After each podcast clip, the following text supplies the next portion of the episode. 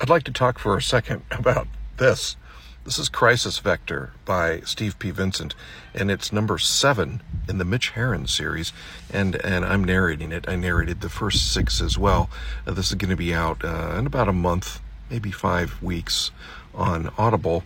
It's a fantastic book. The great thing about this series is you're distracted by the the finger, aren't you? I snagged myself. I was cleaning my bike earlier. Sorry, I'll use this.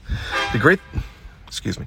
The great thing about this um, series is that all the books are like two and a half hours long. So what ends up happening is you you blast through these books and you're thinking, I don't want to spend that my my good Audible money for make this thing a little bit smaller.